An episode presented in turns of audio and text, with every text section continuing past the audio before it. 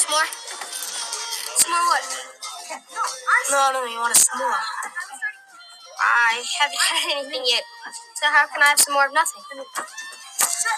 You're killing me, Smalls. Hello, everybody. Welcome to another episode of the Killing Me Smalls podcast. I'm your host, Mike Small, and today's a special day for me as we have Spike Eskin as a guest. Spike is somebody that I've admired from afar for quite a while because mostly because of the work that he's done with the Rights to Ricky Sanchez podcast. To me, it's the gold standard of all sports podcasts, along with the Bill Simmons Ringer Network. But, you know, being a Sixers fan, I think this one's a whole lot better and more interesting and definitely very influential as well. We'll talk to Spike about how having gotten that started, as well as a lot of the work that he does as the program director for what I think might be perhaps the most influential sports talk radio station in America, 610 WIP. So without further ado, we'll bring Spike on.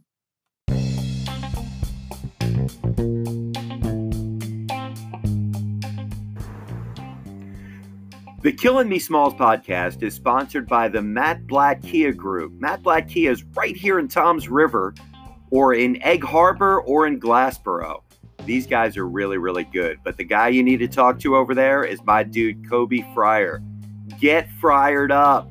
Kobe and I have been friends for over 38 years, and they have got the new Telluride and all kinds of great new models. You've got to check out the 250 plus pre owned cars and trucks that they have. The great part about Kobe is even if you're not looking for a Kia, he can help you by being your car guy. That's your guy. And he can help you with other cars and tell you if you're getting a good deal or whatever you need to do. Any credit situation can be handled with ease. Give Kobe a call at 609 706 2101 or get in touch with me through the podcast, and I will put you right in touch with Kobe.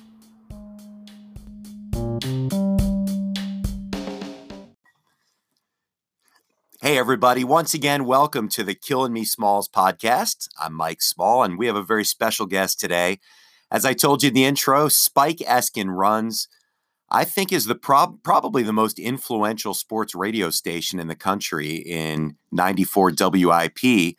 But I got turned on to Spike for a couple of reasons. One, when I was a sportscaster back in the early 90s, it was in 1993, and I was covering the Super Bowl between the Cowboys and the Bills and I was in the Georgia Dome. And who am I sitting next to but Howard Eskin, which was pretty cool. And he didn't call me a nitwit or a dope. So I thought that was a pretty good day for me. And um, I really got turned on to Spike because I heard right after, I think it was right after Michael Carter Williams got traded.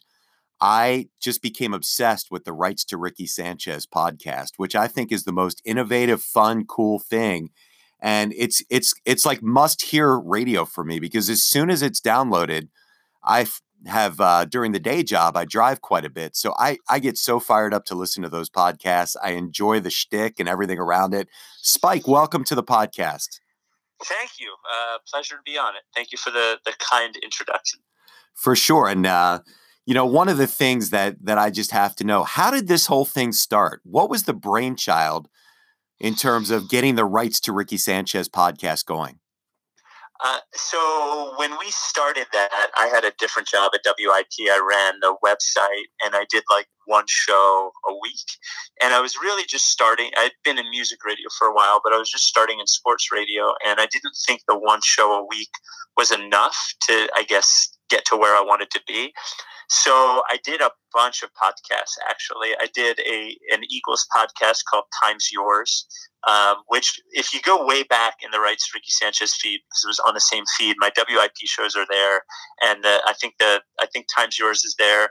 I did a uh, a gambling a sports gambling podcast called The Degenerate, um, which is funny because I've never placed a sports bet in my life. um, and uh, I, I, like I would do. I just did a lot of podcasts, and basketball has always been my favorite sport. Um, so um, right when Sam got hired, you know, I was friendly with um, some of the Liberty Ballers guys. Derek at the time was Liberty Ballers, so was Rich Hoff, or yeah, Rich was, and I met Mike, my my partner Mike, through he he mentioned in one he wrote for Liberty Ballers, and in one of his game recaps, he mentioned my father in a negative way, and I remember sending him a note and thinking it was funny, and I had him on my radio show a couple of times, and we decided to do. You know, even before I had Mike on, I did an episode with Rich. It wasn't called to Ricky Sanchez yet, but I did. I think I did an episode with Rich. I did an episode with Derek, and I did one with Mike. And it just sort of it seemed like it flowed you know i, I don't know I, it, it's hard to think back. I don't my memory's a little blurry but it seemed like it worked and we started doing it every week and we came up with the name i think a week or two later. And uh, you know there weren't any podcasts were in a different place then. Uh, people knew what they were but they, there certainly wasn't the saturation that there is now. And we didn't really have any competition and there's not a lot of people who decide to start a podcast about the team when they are about to be horrible but we did. And i think the fact that we were um, we were doing it at that time you know with consistency was a lot of the reason that we were able to build an audience. Like obviously i think the podcast is good but i think we had a, a real um, I think we had a real advantage in that nobody else. Oh no, Spike, we have. I was just going to say we have breaking news. T.J. McConnell is a pacer. Uh, that's kind of a bummer. Well, they're out of yeah. money. Sixers are out of money, and they, they yeah. do need a guard. But uh, it was kind of exciting to break news on this podcast. Yeah, that's a bummer. Um, All your guys are gone now except for Embiid. Yeah, Covington. That's, yeah, that's kind of sad. Uh, well, I'll have to I'll have to reach out to TJ and wish him the best. That's sad. Okay, all right. Anyway, um, so that's that's what happened. That's a bummer. Did you ever expect a cult following? I mean, by the way, I just want you to know I'm sitting in my office right now, getting ready to go on vacation, and I'm wearing my Process or Die T-shirt, which is super comfortable. By the way, the cotton's fantastic. It's a it's a great shirt. It yeah, is a great shirt. Shirts. I think that is our our best selling shirt we ever had. Yeah, um, it's great. Yeah, we sold a lot of those. Yeah. Um, so that that's when we started. Oh, cult following. Yeah. I, I, I think I think um, we've always done it to um, we've we've always continued to lean into the things that wouldn't make sense unless you listen. You know, we've sort of actively made people understand the podcast by making it uh, more difficult. Like that, I, I think you create like a sense of community when you do that, and people feel like they're part of something when they get the joke and other people don't. So I, I, don't think it was conscious, but that's just sort of, you know, Howard Stern was always that way. Yeah. I, I, think if you had tuned into Howard Stern in the middle of the show and you had never listened before, you wouldn't really get any of the jokes or know any of the characters. But um, mm-hmm. h- hang on one second. Yeah. Two years, seven million dollars is what they paid TJ. Yeah. Yeah, no problem. I know that day job of yours is uh keeps you pretty yeah. busy, which I want to talk about later. But two years, seven million dollars is what TJ just got. Uh, good for him. Yeah, it deserves it. Yeah, but yeah, you know, it's I, I'll tell you what a funny story. I tried to explain to my wife when I got the shirt. She's like, "What is this?" I'm like, "Let me explain to you about the process and the rights to Ricky Sanchez and what you know, lick face and." She looked at me like I had four heads, which she does anyway most of the time. But the yeah, fact, well, you did, she just, you know, you earned it. Yeah, absolutely.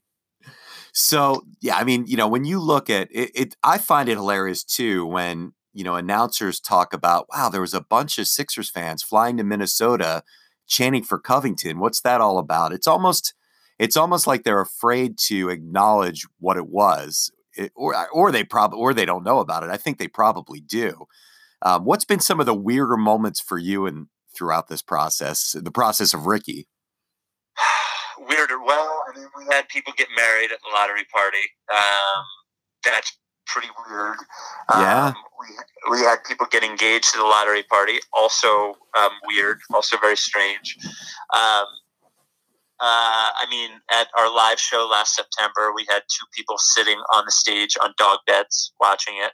Um, very strange. You know, uh, I think you know the uh, acceptance that we've had or the recognition that we've had even though the podcast is so weird you know elton brand showed up at the event last year and i think you know covington and joel and uh, tj all are very aware of us um, so I think that's strange in and of itself. That something as as sort of off center as us can gain acceptance from uh, at a larger scale was was always really weird to us.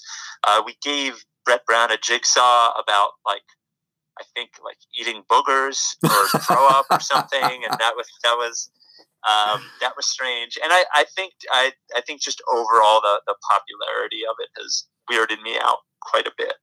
Um, so those that's a, a short list, but it's uh, it's definitely been a weird six years. Well, since you know this is only the fifth episode of the Killing Me Smalls podcast, I have to ask your permission. Am I allowed to have bannings, or is that uh, just reserved for you? you? Yeah, you, other people have started doing that. That's a, a thing now. That uh, yeah, you can ban whoever you want. Okay, uh, you can steal it. You can steal the bit. I, would be honored. All right, I just want to make sure. So there are no bannings yet. Although okay. Jimmy Butler might be banned. What do you think yeah, about all yeah, that? Yeah. Yes. So uh, you were the first. You were one of the first people that were really like, "Don't believe the hype in this guy." Um, even though he had a great and, and you were on it before the playoffs, and then all of a sudden he turned it on for the playoffs, and then you still weren't crazy about the idea of keeping him. And I actually love the trade. I love the way that it all worked out. I think that Josh Richardson's going to be really, really good. I love the defensive presence of Al Horford and the way it's going to work out. Do you think they're better today than they were last week? Uh, yes, I do. I, I, I always, I mean, there have been three things that I've said over the last couple of years that have gotten me, like, that have put, I think, a lot of our fans in general at odds with, um, like me. I like I've always just sort of been straightforward and honest about what I think, um, and the you know, being negative about the Colangelo mm-hmm. decisions, being pretty negative about the the, the prospects of, of like Fultz figuring it out and the Butler thing have been really polarizing, and I think made people pretty mad. Um, it, it's always come from a place of um, being like wanting the best for everybody who has been through all of this. And I, I just don't think Butler was the best for all of us.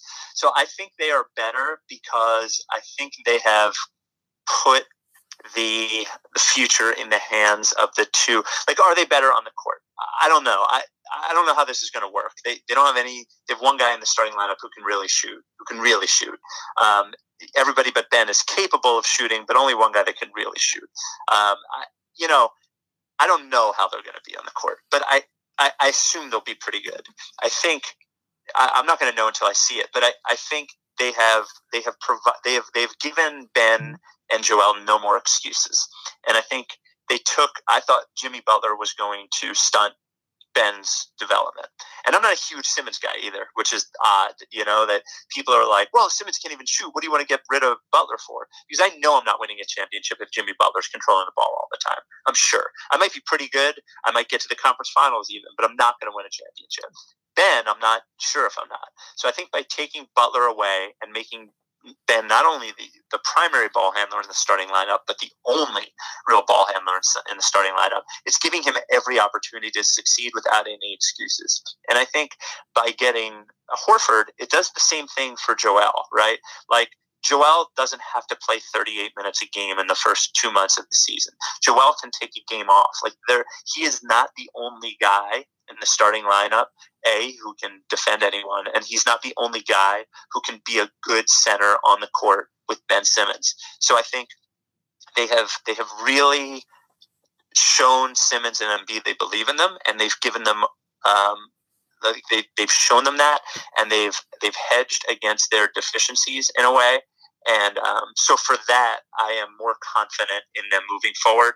And I also think that like having you know, hardworking. I know this sounds sort of cheesy, but having like hardworking guys who are good locker room guys um, is is a positive, and I think Horford is that. no, I don't think that's cheesy at all. As a matter yeah. of fact, I think the the two most underrated parts of it for me is the fact that Horford is going to show Embiid how to be a professional, and and, yeah. and it's going he's going to do it by example. But the other underrated part of it is if you're ever going to get anything out of Jonah Bolden, I think you're gonna he's gonna learn from Horford because I think Bolden has all the talent in the world, but he doesn't seem to have it between his ears sometimes. And I think Horford might be the guy that could get it out of him.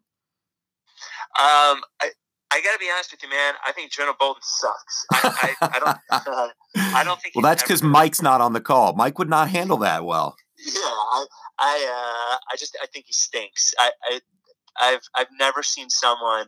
I mean, he's 24 already. I mean, he's dumb on the court to me, but he's so athletic and and at times looks every, great.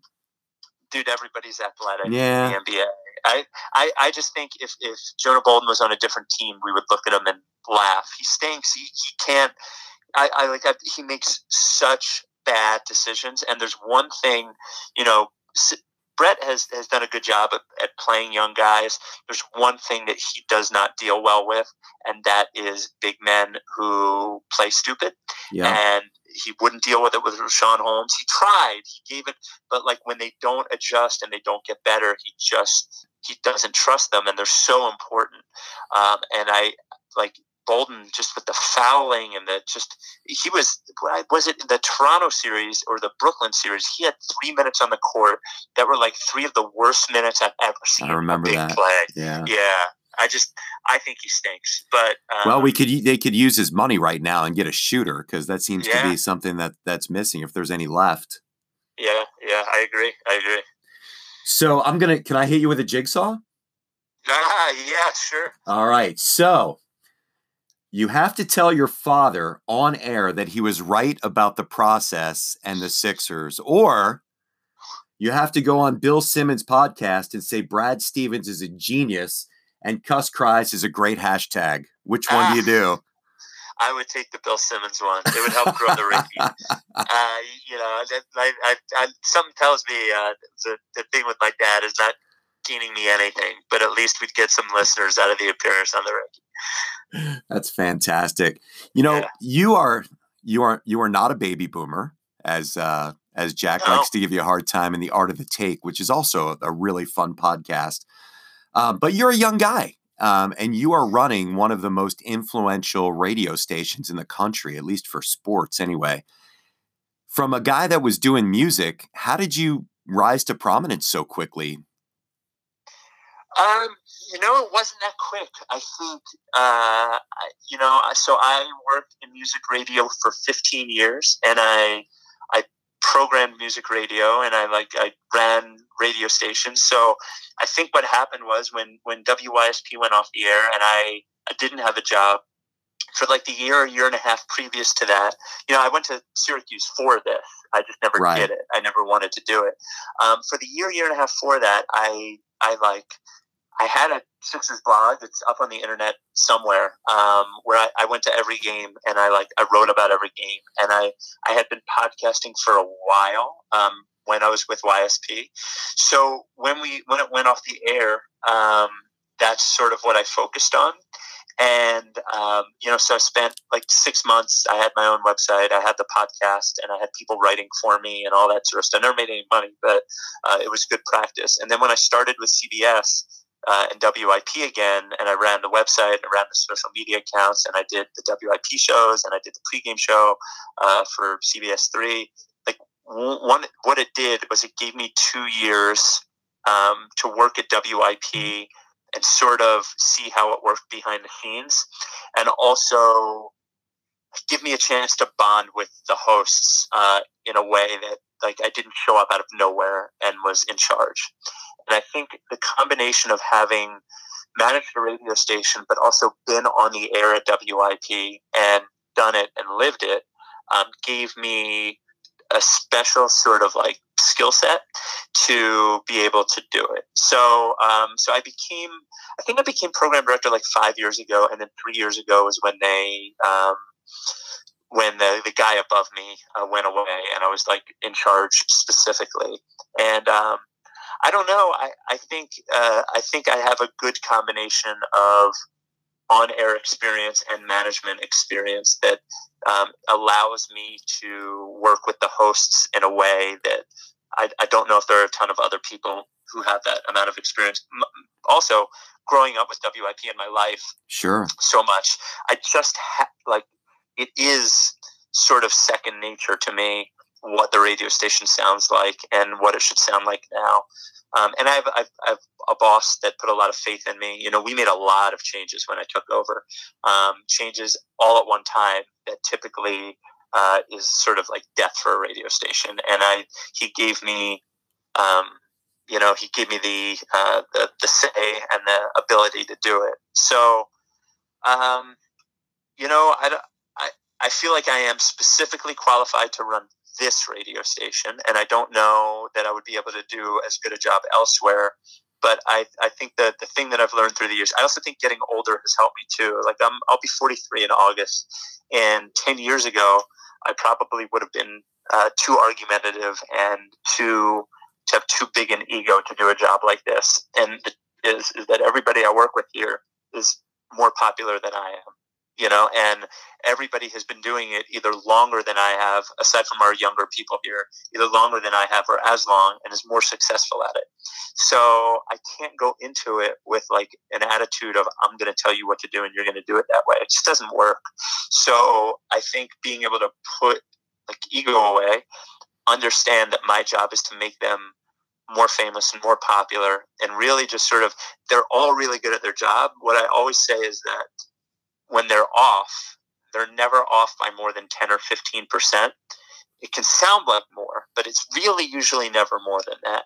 So my job is to just sort of like um, push them in the direction and lead them in a direction where I, I can help get them, you know, uh, finish off that last 10 or 15% to make what they're doing great. Um, and I, I have a, I take a lot of satisfaction in it and I, I really enjoy working with everyone. So um, I think probably a lot of right place, right time. Um, and uh, and I enjoy it, which I think helps. And you've taken some amazing risks. I mean, obviously Angelo Cataldi's not a risk. The guy's an institution in Philadelphia, but you know, throwing uh, Joe DeCamara from the other station on right at midday, and then pulling Jon Marks over, and um, I know that you and Joe uh, Giglio have a nice thing going on the Art of the Take, but he's done a nice job jumping in there. And you're right; it's been a lot of changes, but it all it all has worked. Is there uh, is there anything that you know people can look forward to down the road? I'm sure you've got a five year vision for for maybe anything exciting and and with the changing industry and podcasting, etc. Um, I actually don't have a five year vision. I'll, I'll, be honest with you. I'm in business. Everybody has a five year vision. I thought they're all wrong. I they're thought that's a take. That is a take. Yeah, five year visions are wrong are wrong. I, I don't think you're able to. I think about how different everything we consume is now compared to five years ago. Um, television is completely different. The entire for sure economic and programming ecosystem. Um, podcasts, the difference between podcasts in 2019 versus 2015 or 2014 is enormous. Think about the difference in basketball, how they play. Um, it's so different, and I think my goal is to look at what is in front of us. Um, like I, I think it's more let's not restrict ourselves in the future and let's not make any decisions that might might prevent us from growing. But I think the problem with a five year plan is that you put you you see a finish line and then if you are singularly focused on that finish line, you may not see that the right path is a left turn somewhere and you're so busy trying to trying to get to what you think is the end and what you think your goal is that you ignore changes that happen. And i think every every industry that has failed from the music industry to the movie industry to television now to newspapers has failed to see things changing them around them. So i think what we want to do is look at the things that we need to do to succeed right now in radio. But also look at the things that that um, that could disrupt us and look at the things that we can do as brand extensions that help us. Like this podcast do not have huge audiences but they have enough audience to where if there's some people that just don't enjoy sports radio they can consume wip in a different way even though it's not the radio station and it's not our core product, our brand means something to them because we're giving them Go Birds or High Hopes or The Art of the Take or whatever it is. So I think the key is to just, um, and even look at social media platforms or what was big five years ago or will be big in five years. You know, when I left Chicago, MySpace was a primary was the primary social wow. media platform yeah. in 2007 and uh, 2008 and then 2013 it was pretty much erased off the face of the earth. Um, so that's that's scary and dangerous. So I, I think I'd just do it eyes open and um, and and adjust as we need to adjust. But I don't I don't really have a five year plan. And I think a lot of our 10 year, 15, 20 year plan for WIP was put into um, put into place three years ago when we hired everybody we hired. You know, they are all relatively new to an everyday prime talk show host. Um, Jon Ritchie is, Joe DeCamara is, Jon Marks is, Ike Reese isn't, but he's relatively new in the industry. He's only been doing it for 10 years. So the only thing over the next five or 10 years that, that I'll have to adjust for is if Angelo decides he's not going to do it anymore, that then there's an adjustment I'll have to make. Um, but the adjustments as far as how people listen to the radio station and um, and like how we're executing it, I think we just have to keep our ears open and our eyes open and adjust as, as time as we, as we see fit. That's a great answer, and thank you for articulating that. I'll tell you the reason I got into podcasts is because I drive a lot, and mm. you know, you turn on WIP or or whatever, and you know, you start hearing phone calls about who should be the backup left guard and I'm bored out of my mind at you know when that when that kind of conversation is going, and I want to hear about the Sixers or I want to hear about you know the Phillies or whatever at, at, that time, and you can pull it on demand. And you're right, it's it's WIP in a different way, and I think it's been it's been a really cool outlet. And then sometimes you listen live, and it's fantastic. So. Um, it, has been great, and uh, you know what else has been great is having you on the show. I know that I told you I wouldn't keep you too long, but I probably could have done this for two hours and not been bored, but uh, I know that you're running a, a pretty big radio station right now, and I can't thank you enough for the time and hope that we get a chance to to have a beer at a Sixers game, and maybe I could have you back on the pod. Yeah, sure. Just let me know, and I'm I'm at a lot of games, so uh, you, you have my contact info. So I would love to meet you some point. Yeah, you got it, Spike, and I will tweet this out to you later. And thank you for being on the Killing Me Smalls podcast. Thanks for having me.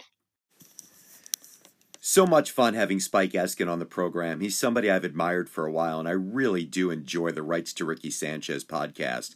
I'd really encourage you to go back and listen to previous ed- episodes and you know during the entire quote unquote process it was just so compelling and fun and it's amazing how many things uh, have happened since this whole thing started please tell your friends about the killing me smalls podcast and please don't be afraid to download it on spotify or apple or wherever you get your podcasts and give it a review. Thank you so much for listening, and everybody have an awesome week.